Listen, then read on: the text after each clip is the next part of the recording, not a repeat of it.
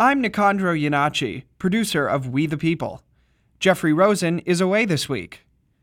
On today's show, we take you to the hallowed halls of the U.S. Supreme Court, where Jeff recently had the honor of addressing the Supreme Court Historical Society. The occasion? The 215th anniversary of Chief Justice John Marshall's appointment to the court.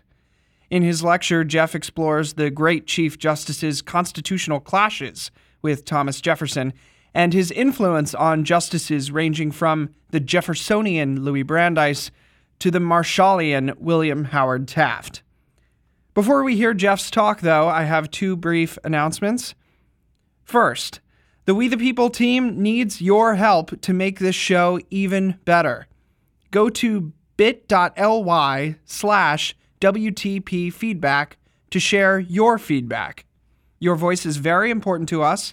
We would be so grateful if you could take just a few minutes to tell us what you think about the format, the guests, the topics, and so much more. Again, go to bit.ly slash WTP feedback to share your thoughts.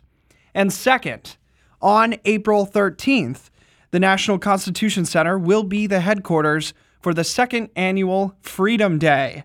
Freedom Day is an opportunity to encourage people of all ages to appreciate their freedoms as Americans, to understand the relationship between the Declaration and the Constitution, and to encourage dialogue on the meaning of freedom and its relevance in modern society. There will be exciting programs at the center all day, with guests including Susan Herman, president of the ACLU, and David Rubenstein, philanthropist and co founder of the Carlyle Group as well as events in several other cities. Many great partners are involved, including the Foundation for Individual Rights and Education, the American Civil Liberties Union, Facebook, and more. So it's going to be a great day. Go to constitutioncenter.org slash freedom dash day to learn more and to find out how you can participate. Again, that's constitutioncenter.org slash freedom hyphen day. Now, without further babbling from me, we take you to the Supreme Court.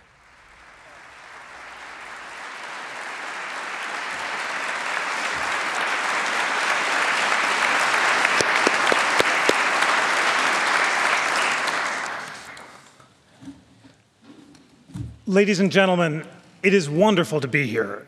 I'm so honored that Chief Justice Roberts took the time to introduce this magnificent occasion.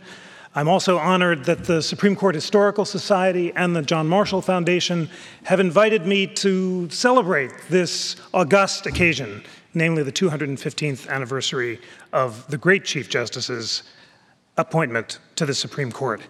I bring you greetings from the National Constitution Center in Philadelphia. This remarkable institution sits right on Independence Mall, across from Independence Hall, and also across from the Old City Hall, where the Supreme Court sat until 1800. The National Constitution Center has an inspiring charter from the US Congress to disseminate information about the US Constitution on a nonpartisan basis. And that is a mission of which Chief Justice Marshall, who brought together Federalists and Republicans, would have been proud.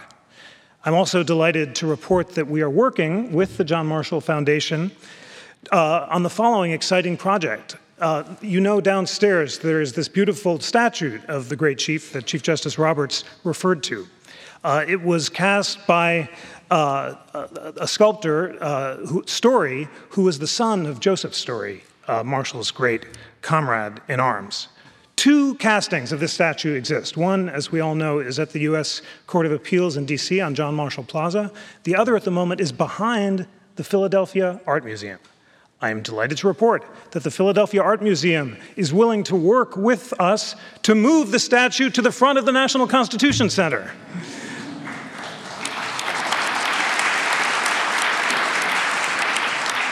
And I cannot imagine a more fitting symbol for visitors across America and across the globe as they visit America's only museum of the US Constitution and also our National Center for Bipartisan Constitutional Education and Debate.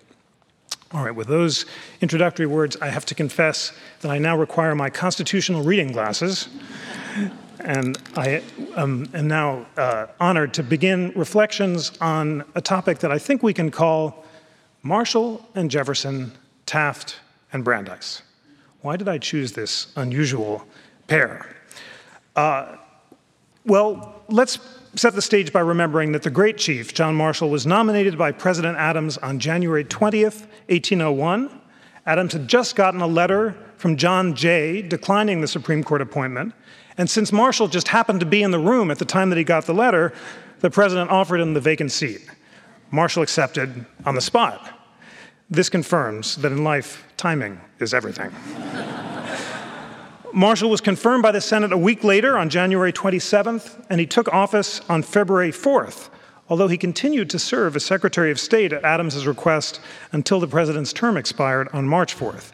So we are celebrating the 215th anniversary of Marshall's elevation uh, almost to the day. Adams famously said, My gift of John Marshall to the people of the United States was the proudest act of my life. And Marshall has been widely praised for transforming the Supreme Court into what his biographer Jean Edward Smith calls a dominant force in American life. As all of us know well, Marshall established the independence of the judiciary at a time when Republicans were determined to attack the largely Federalist bench by making judges entirely subservient to popular will. Under Marshall's leadership, there were few dissents, largely because of his exceptional influence over prickly and strong minded colleagues on the court.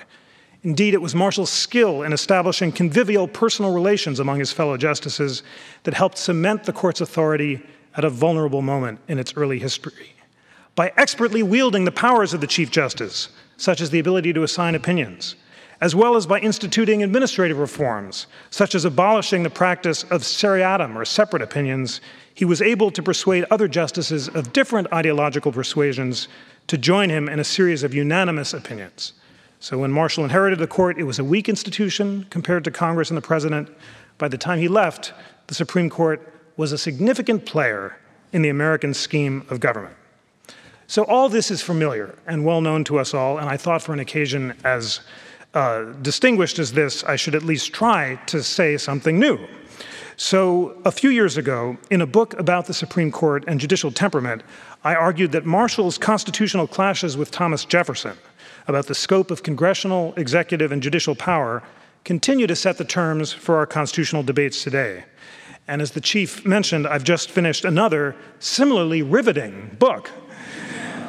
This one is called Louis D. Brandeis American Prophet, and it will be published on June 1st, which is the 100th anniversary of Justice Brandeis's Supreme Court nomination.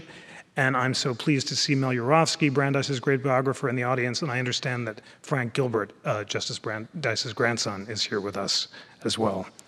Uh, the book argues that Brandeis was the greatest critic of bigness in business and government since his hero, Thomas Jefferson. Finally, I'm just starting a new book on William Howard Taft, which argues that Marshall was Taft's hero and that Taft was one of the most successful chiefs since Marshall himself. So that's why I'm eager to compare the clashes and compromises of these two great teams of constitutional rivals Marshall and Jefferson on the one hand, and the Marshallian Taft and the Jeffersonian Brandeis on the other. Comparison of these two teams of rivals has led me to the following thesis Marshall and Jefferson were personal and ideological opponents who privately derided each other in colorful terms. Jefferson accused Marshall of twistifications, and Marshall reciprocated by calling Jefferson the great Lama of the mountain. It sounds terrible, but it's not clear what it means to be a llama. I'm not sure. something, something to do with being at Charlottesville and looking down at people from the top of the mountain. Nevertheless, Marshall became the most su- successful Chief Justice in American history because of his ability to win over Jeffersonian justices who were his ideological opponents through compromise and leadership. By the same token, Taft and Brandeis also were personal and ideological opponents. Brandeis exposed a cover up by President Taft in a highly publicized congressional hearing, and Taft reciprocated by opposing Brandeis's confirmation in vigorous terms. He said he is a muckraker, an emotionalist for his own purposes, a socialist, prompted by jealousy, a hypocrite, a man who has certain high ideals in his imagination, but who is utterly unscrupulous in method in reaching them. Sounds like the great Lama of the mountain. Nevertheless, Taft was a highly successful Chief Justice because he shared Marshall's goal of what he called massing the court, ultimately persuading Brandeis, Holmes, and other dissenting justices to join him in a series of unanimous opinions. So after Taft is appointed Chief Justice in 1921, he graciously buries the hatchet and invites Brandeis to serve with him on a committee to explore ways of increasing the efficiency and distributing the workload of district judges, which was a topic that interested them both. The overture succeeded. Taft later reported that Brandeis and I are on most excellent terms and have some sympathetic views. He cannot be any more cordial to me than I am to him, so the honors are easy. Brandeis reciprocated Taft's good feelings, reporting that all went happily in the conference room with Taft. When we differ, we agree to differ without any ill feelings. It's all very friendly. Both Marshall and Taft were successful in part because of their temperaments. Joseph Story said he loved Marshall's laugh, which was too hearty for an intriguer, while Holmes on the court also praised Taft's ready laugh to his friend Frederick Pollock, he said, We're very happy with the present chief. He's good humored, laughs readily, and does keep things moving. Both Marshall and Taft recognized the importance of the team dynamic. Marshall persuaded his colleagues to live together in the same boarding house where they would discuss cases over a hogshead of Marshall's favorite drink, Madeira. And as many of you know, once in that unfortunate attempt at judicial restraint, the justices resolved to drink only on days when it rained, Marshall looked out the window and observed that on sunny days, our jurisdiction extends over so large a territory that the doctrine of chances makes it certain that it must be raining somewhere. Am I allowed to share the fact that the John Marshall Society presented the Chief Justice uh, with a commemorative bottle of Madeira, and he assured uh, the group that it would only be used for official purposes? So if the unanimity rate in, in, in, in the Supreme Court rises uh, now, as it did in Marshall's day, we can attribute it to the Madeira. Uh, Taft, too, cultivated the certain team dynamic. He was responsible for the building of this palatial Supreme Court building, uh, where the justice can continue to discuss cases over a hogshead of Madeira or at least over a convivial lunch. But Marshall and Taft were also successful because of their willingness to compromise. By putting a premium on unanimity, and filing few dissents. Listen to these statistics. Marshall wrote only seven dissents in 34 years on the bench, only one of which involved a constitutional issue. I'll, talk, say a word about that in a moment. And Taft wrote 20 dissents in total. As a result, both Marshall and Taft were able to persuade their colleagues to join their shared vision of broadly construing national power and property rights. At the same time, Marshall and Taft were aided by the moderation and compromises of their ideological antagonist. Jefferson acquiesced in Marshall's moderate conception of judicial review because of his bipartisan belief that we are all Republicans, we are all Federalists. And the Jeffersonian Brandeis, too, often acquiesced in Taft's vision of unanimity because of their shared concern for the institutional legitimacy of the court. At its heart, the success of Marshall and Taft is a tribute to their moderation, collegiality, and willingness to compromise, but it's also a tribute to the fact that these patriotic qualities were shared by their opponents, Thomas Jefferson and Jefferson's philosophical successor, Louis Brandeis. Okay, that's the thesis. Let me see if I can persuade you of it. Uh, Marshall and Jefferson, of course, were distant cousins who had circled each other warily during the tumultuous years leading to Jefferson's election. But the election of 1800 was a clash of political principles more than a clash of personalities. The Federalists, led by Adams, supported a strong federal government to preserve the Union, feared unchecked majority rule, and hoped that independent federal courts would check Democratic excesses, which the Federalists interpreted to include criticisms of Adams himself. The Republicans, led by Jefferson, were suspicious of national power and the federal courts, believed strongly in states' rights and the rule of local majorities, and insisted that most constitutional disputes should be settled by elected legislatures rather than unelected judges. In November 1800, the election is thrown into the House of Representatives after Jefferson and his running mate, Aaron Burr, finished in a tie with 73 electoral votes each. Rumors spread of a Federalist plot to deprive Jefferson of the presidency and to install Marshall, who was then serving as Adams's Secretary of State. Adams, having lost his bid for reelection and recognizing that the judiciary would be the last stronghold of his party, unexpectedly appointed Marshall to the Supreme Court on January 27, 1801, and the lame duck Federalist Senate confirmed him just a few days later. The lame duck president and Congress then worked frantically to consolidate the power of the Federalists in the judiciary before it was too late. Congress created a series of new judicial offices to give Adams the chance to make midnight appointments and also reduced the size of the Supreme Court to deny Jefferson the chance to make appointments of his own. On February 17th, the House elected Jefferson as president on the 36th ballot. On March 1st, three days before Jefferson's inauguration, Adams famously stayed up late signing the new judicial commissions, which were notarized by John Marshall, still performing double duty as the lame duck Secretary of State. Nevertheless, after taking the oath of office, Jefferson behaved with relative moderation. He did not attempt a complete purge of Federalist office holders, but only those guilty of misconduct or appointed after Adams knew he had been defeated. And in a bipartisan gesture, he invited Marshall to administer the oath of office. So, what were, what were the constitutional clashes between the Federalists led by Marshall and the, and the Republicans led by Jefferson? Marshall, like Jefferson and Adams, or, or uh, forgive me, Marshall, like Washington and Adams, was a skeptic of direct democracy and preferred the checks and balances imposed by the Constitution. Federalists emphasized the sacred rights of property, feared mob rule, and framed the Constitution as a bulwark against what some viewed to be the rising tide of anarchy. But because Marshall greatly favored nationalism over partisanship, he was not a doctrinaire Federalist.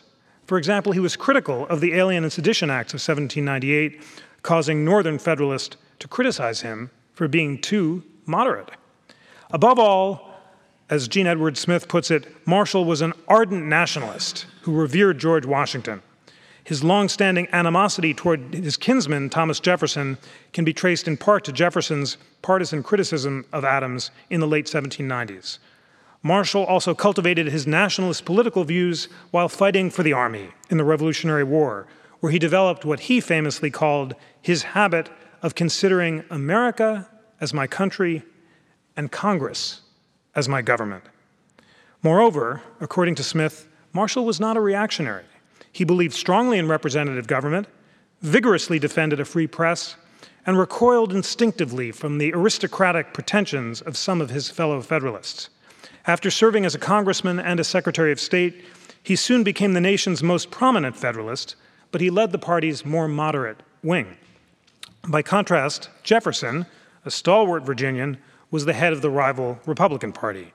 The Republicans emphasized majority rule, deplored the checks and balances built into the federal system, and sought to employ their power at the ballot box on behalf of debtors rather than creditors, the producing many rather than the oligarchic few.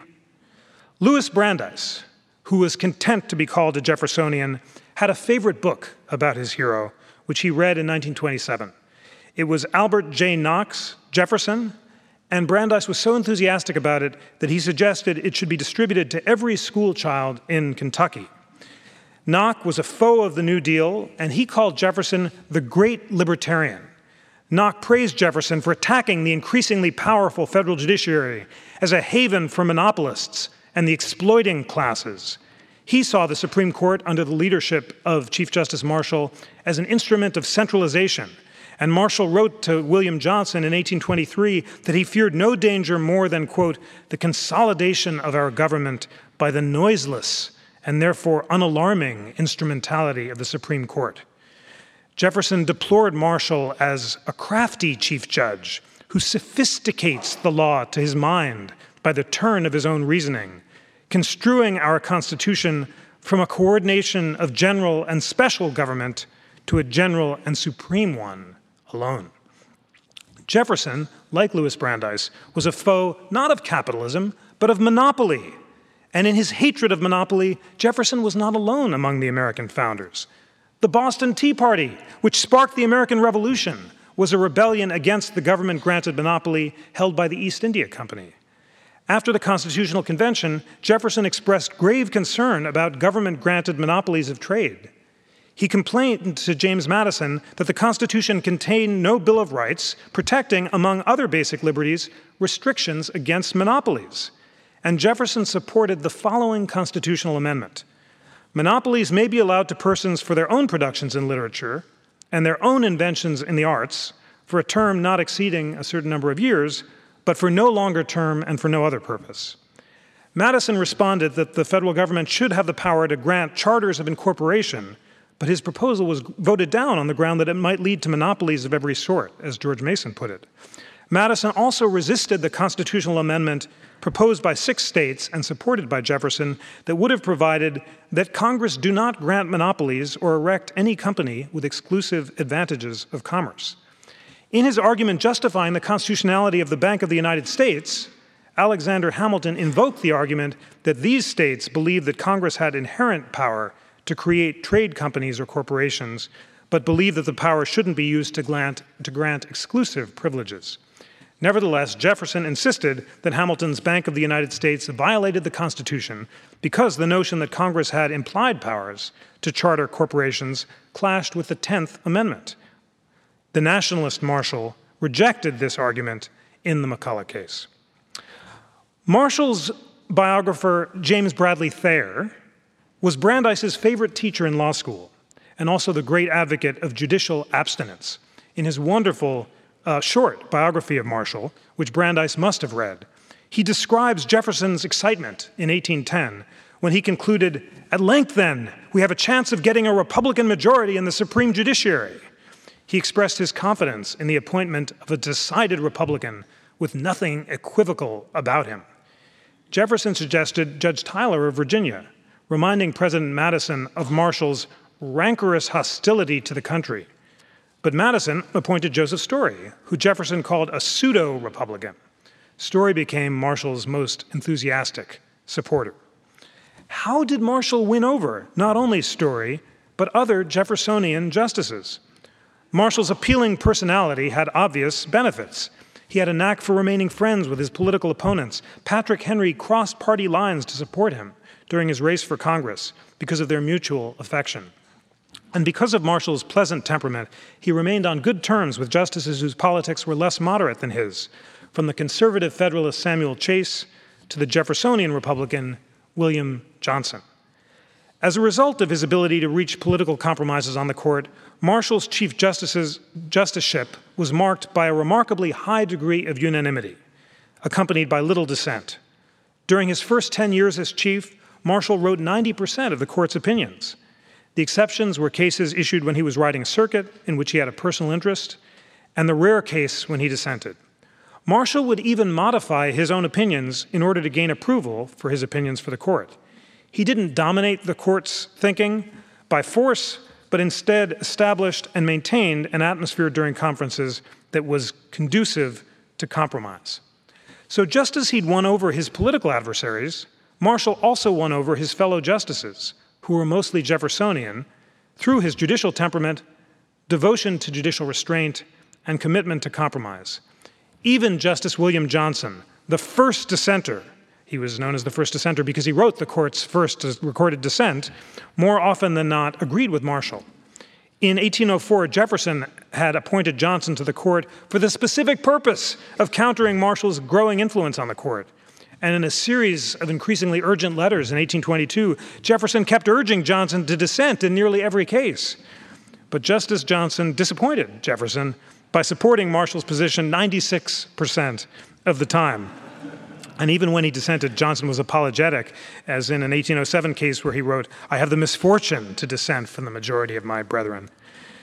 In response to Jefferson's prompting in 1822 to reinstitute seriatim, or separate opinions, uh, which uh, he thought were a means of transparency and would prevent the justices from cowering behind the cloak of unanimity and concealing their true views, Johnson agreed to try to increase his issuance of separate opinions. But he also defended his joining of Marshall in important constitutional questions, asking the president to tell him in which cases he'd erred. Johnson, as some have argued, grew to be under Marshall's spell. When Justice Paterson passed away in 1806, Jefferson appointed Brockholst Livingston, a moderate Republican and leading expert on commercial law, to the bench. And in 1807, when Congress created an additional seat to handle cases from new states like Ohio and Kentucky, Jefferson appointed Thomas Todd, who was the Chief Justice of the Kentucky Supreme Court and a staunch Republican. Though all three, Johnson, Livingston, Paterson, or Jefferson appointees, each of them becomes a valued contributor to the jurisprudence of the Marshall Court. They all fall under Marshall's spell. Under Marshall's leadership, they all come to view the court as an institution and to have their contributions reflected silently in the unanimous decisions the Chief Justice announced. So, despite Jefferson's best efforts, the court became what uh, one author called a band of brothers under Marshall's collegial leadership. As Hobson summarizes the golden years of the Marshall Court from 1811 to 1824, in a series of unanimous or near unanimous decisions, the Supreme Court affirmed Congress's implied power, broadly interpreted Congress's power to regulate commerce, struck down state laws that conflicted with the principle of federal supremacy, or that violated the Constitution's prohibition against laws impairing the obligation of contracts, asserted broad jurisdiction to decide cases arising under the Constitution and laws of the United States, and sustained its appellate power over the state judiciaries. Marshall's constitutional vision had triumphed. Marshall won over the Jeffersonian justices not only with Madeira, but also with moderation. As Larry Kramer, uh, a previous uh, lecturer to this distinguished series, explains in his article Understanding Marbury versus Madison, Marshall and Marbury embraced Jefferson's own conception of judicial review, which was called the departmentalist conception, rather than the high federalist conception of judicial supremacy. As Kramer describes it, the original and quite modest conception of judicial review argued that courts had a role to play in resolving constitutional disputes, although the people had the ultimate authority to enforce the Constitution and to interpret it, the courts, as the people's agents, acted to supplement and assist the people who retained primary responsibility for constitutional interpretation and enforcement. An opposing view associated with more radical Republicans questioned the power of judicial review entirely, arguing that the people appointed legislators as their agents to pass laws, and that therefore the constitutionality of those laws was a question between the people and their representatives. By contrast, the theory of departmentalism, articulated by Madison and Jefferson and ultimately embraced by Marshall, was a combination of these two Republican theories. Each department or branch of government was entitled to offer its views on the Constitution. If disputes arose, they could be resolved by negotiation and accommodation, and if resolution proved impossible, the people could decide among competing interpretations through the democratic process. In other words, the judiciary's interpretation was not the final word, but served as a reference point for further deliberation and public debate. By contrast, the modern understanding of judicial review, in which the courts have the final and exclusive authority to decide constitutional questions, emerged in the 1790s and was advocated by conservative, high Hamiltonian Federalists who were anti populist and looking for ways to strengthen the national government and encourage ordinary citizen between election days to defer passively to constitutional authorities. The election of 1800, Kramer argues, was among other things a referendum on constitutional authority, with the role of the court and the question of judicial supremacy among its central issues. The Republicans' landslide victory suggested that the people had rejected judicial supremacy in favor of popular constitutionalism. And in debating the repeal of the 1801 Judiciary Act, a few Republicans even questioned the existence of judicial review in any form. President Jefferson, however, was not among them. He accepted this more moderate departmentalist theory and did not reject judicial review outright.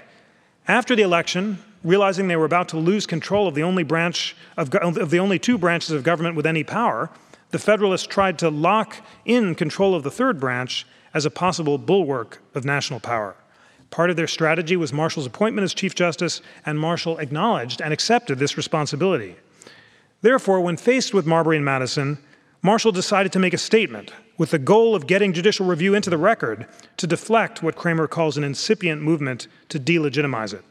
Though Marshall, a Federalist, believed in judicial supremacy, in the opinion, he conspicuously and self consciously shied away from saying anything that could be read to enforce such an idea. Instead, as Kramer puts it, he carefully and deliberately used only comfortable and familiar Republican arguments in Republican language, and therefore justified judicial review in terms that Republican moderates like Jefferson could not only accept, but with which they actually agreed. And by appearing to rule against Marbury, a Federalist, on behalf of Madison, a Republican, Marshall confounded his political enemies. So, in other words, Marshall never claimed that the authority to interpret the Constitution rested exclusively with the court.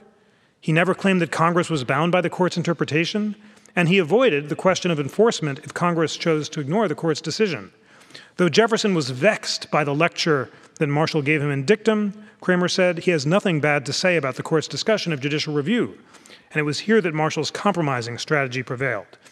Uh, Jefferson was not stupid, as Kramer concludes. He was perfectly capable of appreciating that other uses could be made of judicial review, but he also was not opposed to it, not in the modest form presented by Marshall in Marbury. So, having laid down this moderate marker for judicial review, Marshall advanced his nationalist constitutional vision through judicial restraint. From McCulloch to Gibbons and Ogden to Osborn versus Bank of the United States, Marshall managed to assert nationalistic ideals throughout his tenure on the court. But he delicately expanded both federal and at the same time judicial power by declining to exercise judicial power in a heavy handed manner. McCulloch, which unanimously upheld Congress's power to charter the bank, also displayed Marshall's belief that judicial authority could best be embraced by deference to the democratizing forces of national sovereignty, and conversely, that the cause of national democracy is best served by a strong but restrained judiciary. Throughout his tenure, Marshall not only expansively interpreted the Commerce Clause, he also used the Contract Clause of government to restrain states from interfering with public and private contracts, both to protect vested property interests and to strengthen the Union by harnessing the energies of creative entrepreneurs. In the Yazoo land case, Fletcher and Peck, Marshall established the doctrinal starting point for a series of contract clause decisions. One of Fletcher's progeny, the Dartmouth College case, held that the college's uh, colonial charter qualified as a contract between private parties with which the New Hampshire legislature cannot interfere by attempting to change the privately funded institution into a state university. As Jean Edward Smith notes, aside from its economic impact, few cases better illustrate Marshall's ability to bring his colleagues together. When the case is initially argued you have only Bushrod Washington siding with the Chief Justice. Todd and Duvall support the New Hampshire legislature, while the Jeffersonians, Johnson, Livingston, and Story, are undecided. Rather than expose a divided court, Marshall held off on announcing a decision. After the recess, the three undecided justices come to his position, and the Chief Justice exerted no pressure on them directly or indirectly, but they had absorbed his notion of the importance of unanimity and ultimately flocked to his cause. I mentioned that Marshall had only one constitutional dissent during his long tenure, and that was Ogden and Saunders uh, from 1827. It was also a contract clause opinion, and it was one of the rare instances where he was unable to convince his colleagues to join him. Uh, Ogden examined the constitutionality of a New York bankruptcy statute which completely absolved insolvent debtors from all future obligations once they surrendered their assets, leaving creditors to pay the price. The basic question was whether state bankruptcy laws could modify the substance of private contracts. Four justices agreed that the new law was needed for a new age. But Marshall, citing the text of Article 1, Section 10 and the Contract Clause, argued that one key feature of the Constitution was to guarantee the integrity of contracts made between rational, moral, responsible individuals. It was Marshall's overriding belief in the sanctity of contracts as the basis for American individualism rooted in Lockean natural law reasoning, which caused him to dissent. For Marshall, the duty of the court was to preserve the vested rights of contract, whether against state governments, as in Fletcher, or individuals who reneged on their promises, as in Ogden. In the later years of the Marshall Court, and with the addition of new justices, Jeffersonian and Jacksonian appointees began to disrupt the practice of unanimity by increasing their dissents. Overall, however, there was still about only one dissent out of uh, nearly 25 cases during the Marshall Court, the lowest percentage in the court's history. And Johnson and Livingston wrote almost 60% of the 52 total dissents. So Marshall's emphasis on the importance of unanimity endured long after he left the court in 1835. And in fact, it is his most enduring legacy. Though the rate of non unanimity doubled under his successor, uh, Chief Justice Taney, uh, until 1941, the rate of dissent remained relatively constant at less than 10% of the opinions. This was partly due to the traits and leadership of Chief Justices who were inspired by Marshall and who succeeded him.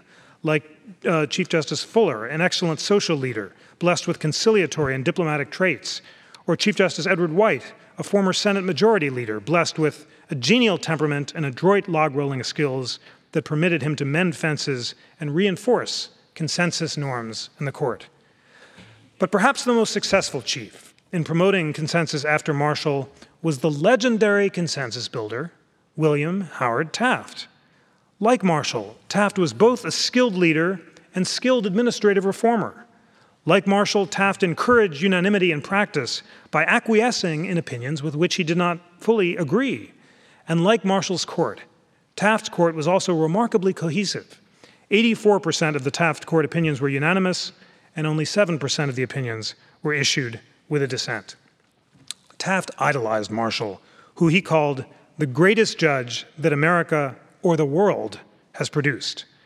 Taft's judicial philosophy was greatly influenced by his view of himself as a faithful disciple both of John Marshall and of Alexander Hamilton. Like Marshall, he was a conservative nationalist, although he called himself a progressive conservative, who viewed state regulation suspiciously, championed the national government, and saw a powerful judiciary as a bulwark for protecting the vested rights that the framers sought to protect. In cases like Stafford and Wallace from 1922, Taft endorsed Marshall's nationalistic jurisprudence by upholding broad federal power under the Commerce Clause. As chief, he held with Holmes that the Commerce Clause must be applied to the real and practical essence of modern business growth, sustaining laws ranging from the Packer and Stockyards Act and the Grain Futures Act to the Motor Vehicle Theft Act. I wonder how well that one worked. Like Marshall, Taft deferred in important cases to Congress's power to regulate the economy. Although Taft announced at an early conference of the justices that he had been appointed to reverse a few decisions, and he said, I looked right at old man Holmes when I said that, he soon joined Holmes in dissent in the 1923 case Adkins versus Children's Hospital, where the court famously struck down a federal minimum wage law for women. In the Adkins case, from which Brandeis was recused because he had argued, of course, the Muller case sustaining maximum hour laws for women that uh, was at issue in Adkins, Justice Sutherland held that freedom of contract can only be abridged in exceptional circumstances. Taft, like Marshall, was devoted to freedom of contract, but he had served as chair of the National War Labor Board in World War I and expressed doubt about how people could live on the wages of the munitions and textile workers. It's not the function of this court to hold congressional acts invalid simply because they're passed to carry out economic views which the court believes to be unwise or unsound. That sounds, of course, like Justice Holmes in Lochner. In fact, it was Chief Justice Taft dissenting in Adkins. Taft believed that Lochner had, Lochner had been overruled sub silentio in the Bunting case, which Brandeis argued, and he insisted on the sanctity of stare decisis. By contrast, in a case called Bailey against Drexel Furniture in 1922, Taft struck down a federal child labor tax law which taxed businesses employing children under the age of 14. For Taft, the child labor tax was not, in fact, a tax, but an impermissible attempt to regulate a subject matter forbidden by the 10th Amendment.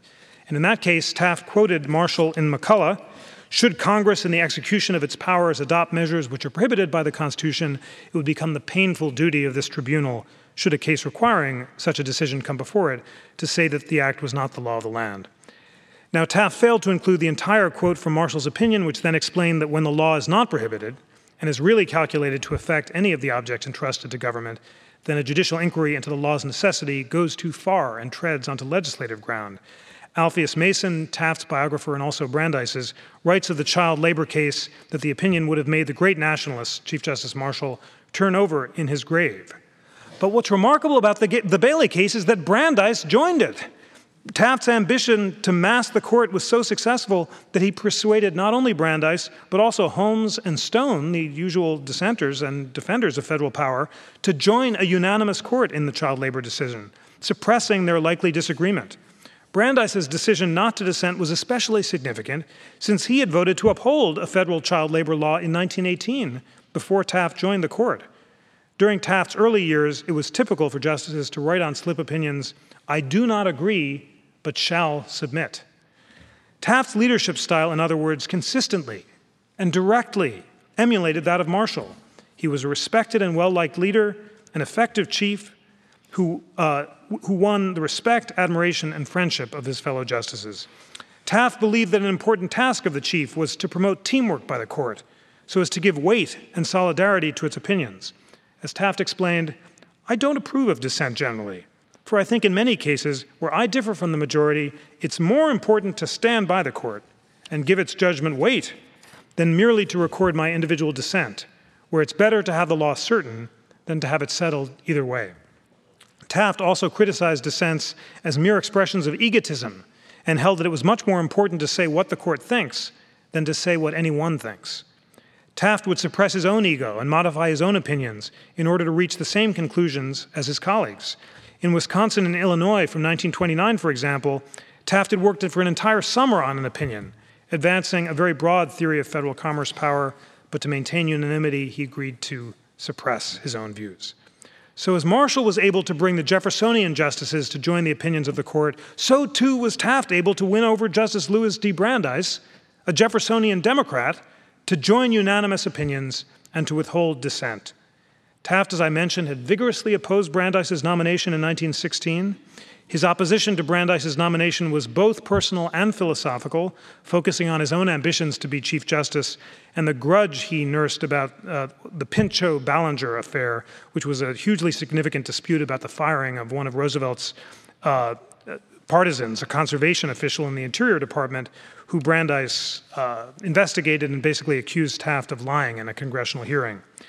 And the philosophical differences were just as stark as those between Marshall and Jefferson. Because just as Taft's hero was John Marshall, Brandeis idealized Thomas Jefferson. So in my new book, did I mention it's coming out on June 1st? I argue that Brandeis, who was content to be a Jeffersonian, was the greatest critic of size in corporations and government since Jefferson himself. Uh, and I can't resist giving you a little excerpt because it will give you a sense of the passion with which Jefferson identified as a Jeffersonian, and therefore the magnitude of Taft's achievement in winning him over to the cause of unanimity. Brandeis served on the Supreme Court from 1916 to 1932. Mel Urofsky is going to give a wonderful lecture in the fall commemorating the 100th anniversary of his confirmation. Was the leader of a Jeffersonian tradition that's as distinctive in the 21st century as it was during the New Deal era. A progressive champion of federalism and the autonomy of the states. At the same time, Brandeis embodies a bipartisan constitutional tradition that's once again gaining broad adherence on both sides of the political spectrum, from Tea Party and libertarian conservatives to Occupy liberals. Namely, he was a defender of personal and economic liberty and a foe of centralization in business and government. The states fulfilled his Jeffersonian belief that small scale communities were most likely to satisfy human needs and to allow citizens to develop their faculties, to use his beautiful phrase in the Whitney case, through the rigorous self education that Brandeis thought was necessary for full participation in American democracy. At a time of intense polarization between conservatives and libertarians who prefer small government and free enterprise, and liberals and progressives who advocate a more energetic social welfare state, Brandeis is the historical figure who represents and blends the ideals of both sides of this crucial debate. He endorsed the Jeffersonian ideals of small government and local democracy, but he applied those ideals to uphold regulations that tamed the excesses of big business and monopoly.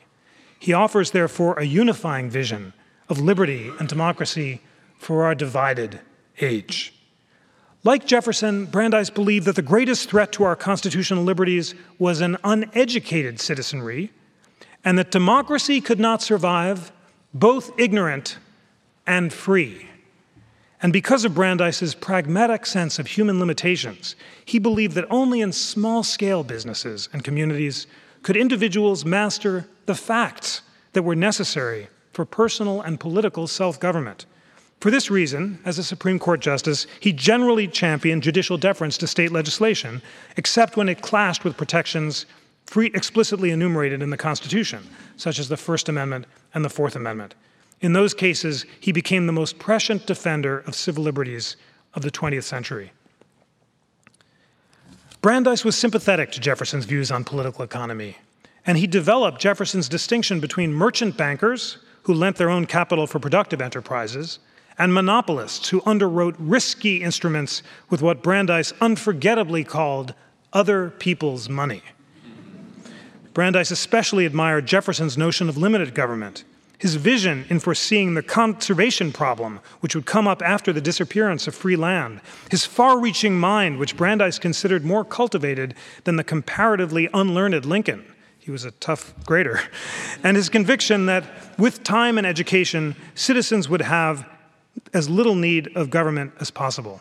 So Brandeis is often painted as a uh, progressive uh, and a defender of government regulation, I'm trying to resurrect the deeply Jeffersonian roots of his thought, which make him, I think, the greatest heir of Jefferson in the 20th century. In other words, Brandeis was a Jeffersonian defender of states' rights, and Taft a Marshallian defender of national power. In the election of 1912, their policy views dramatically diverged. Taft wanted to prosecute the trusts and the megabanks for antitrust violations. Brandeis and Wilson wanted to break them up so they could be taxed by the states, and Theodore Roosevelt wanted to create star- strong regulatory bodies to oversee them. But if Taft and Brandeis differed fundamentally in their views about federal power, they shared a devotion to interpret the Constitution in light of changed circumstances. Brandeis, of course, was the most important advocate of interpreting the Constitution in light of new technologies of the 20th century, which makes him the greatest prophet of free speech and privacy of the 20th century. But it's surprising, or I was surprised uh, to learn as I began my work, that Taft, like Brandeis, was not an originalist. He believed, too, that the court's highest and most useful function involved the translation of legal principles to meet new conditions. The idea, as Taft put it, that judges should interpret the exact intentions of those who established the Constitution was the theory of one who does not understand the proper administration of justice.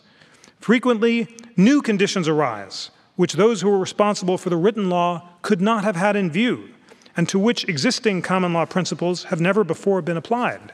And it becomes necessary for the court to make new applications of both. As a result, Taft wrote, there will be found a response to sober popular opinion as it changes to meet the exigency of social, political, and economic changes. Brandeis struck very similar notes in a talk called The Living Law, where he declared that post 1912 decisions deferring to maximum hour laws for women reflected what he called a judicial awakening to the facts of life, a realization that no law, written or unwritten, can be understood without a full knowledge of the facts out of which arises and to which it is to be applied. But the struggle for the living law has not been fully won, he said, as evidenced by the fact that the Lochner case had not been expressly overruled. For Brandeis, the remedy came, as always, in self education. Lawyers and judges had to be trained in the facts of modern life by the study of economics and sociology and politics, which embody the facts and present the problems of today. Escaping from the specialization of corporate lawyers, Brandeis held up instead the model of what he called the all around lawyer, trained in small communities, representing rich and poor, employers and employees, who took some part in political life. And Brandeis concluded that our greatest justices, Marshall, Kent, Story, and Shaw, secured this training, as had Alexander Hamilton, whom Brandeis called an apostle of the living law. Brandeis might, of course, have been describing himself. By praising Marshall as one of the greatest of judges, the Jeffersonian Brandeis was endorsing Marshall's pragmatic notion that legislatures should have wide discretion to experiment with economic innovations without being second guessed by courts. As Mason writes, both Brandeis and Taft advocated knowledge by lawyers of economics and sociology. Brandeis believed that the awareness of the factual basis of social action would stimulate judicial self restraint, Mason writes. Taft, on the other hand, advocated knowledge of the sociology of economics so that lawyers and judges could more effectively carry on their sacred mission of preserving those institutions without which America could not long survive, based on Taft's notion that our Constitution rests on personal liberty and the right of property. Because of their mutual respect, and because of their recognition of the importance of unanimity for the court's institutional legitimacy, Taft and Brandeis were able to join together on many opinions despite their very competing judicial philosophies. Like Marshall and Ogden, Taft rejected a positivist theory of law to concur with the notions of Holmes and Brandeis as to the importance of considering the lessons learned from sociology and economics. Taft enthusiastically praised two of Brandeis's opinions involving railway companies' challenges to dismissed claims and land valuations, and in turn, Brandeis embraced the norm of consensus of the Taft court, which established among the justices expectations of reciprocity as Brandeis remarked to Felix Frankfurter, there's a limit to the frequency with which you can dis- dissent without exasperating men. You may have a very important case of your own as to which you do not want to antagonize on a less important case, etc., etc.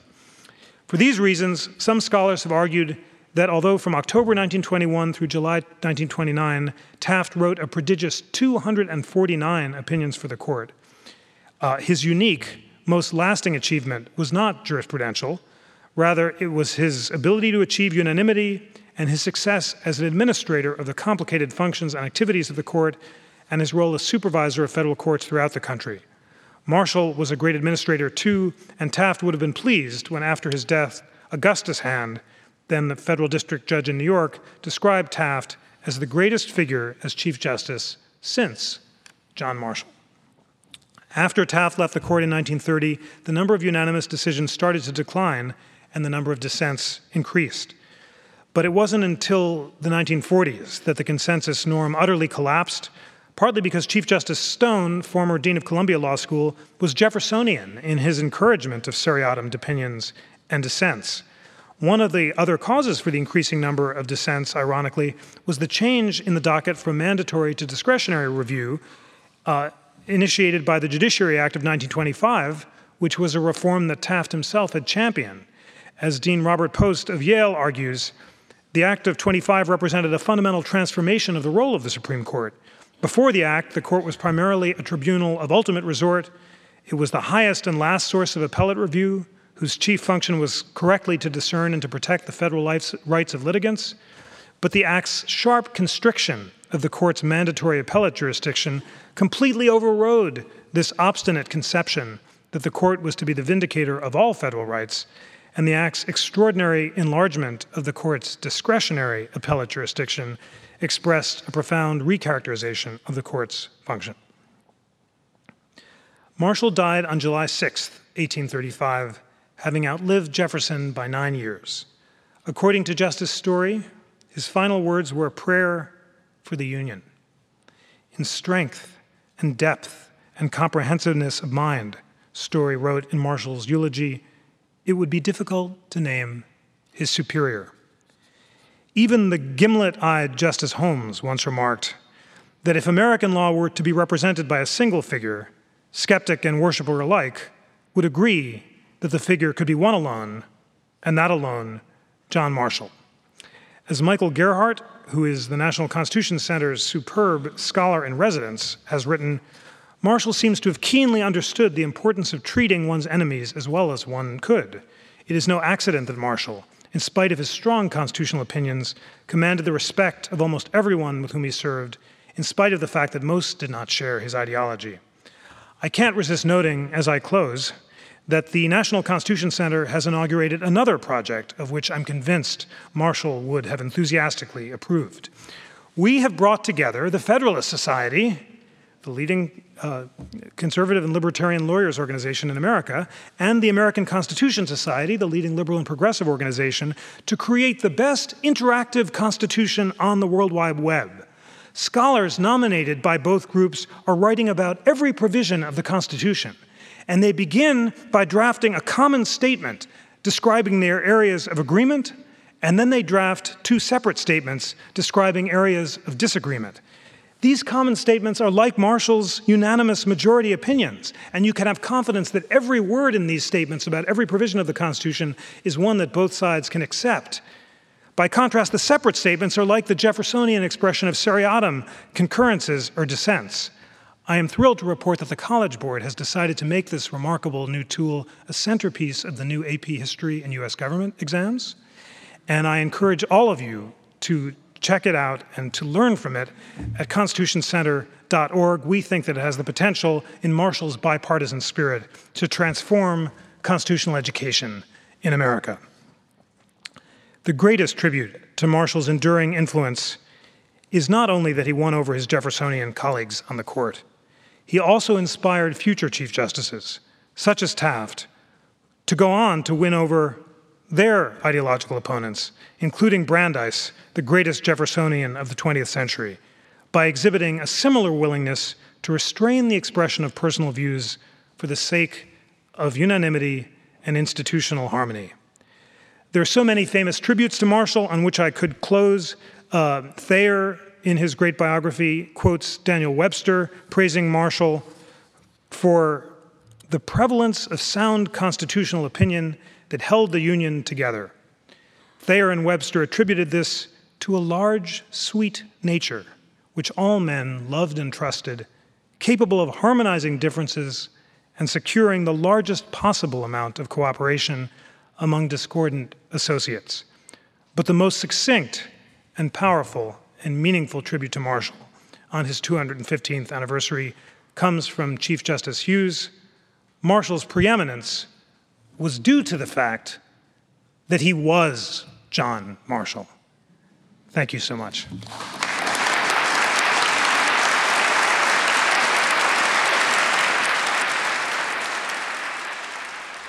This show was engineered by Jason Gregory. It was produced by yours truly. The host of We the People is Jeffrey Rosen. He will be back next week. We need your help to make this podcast even better. Go to bit.ly slash WTP feedback to share your feedback. Get the latest constitutional news and continue the conversation on our Facebook page, facebook.com slash constitutionctr, and our Twitter feed at ConstitutionCTR.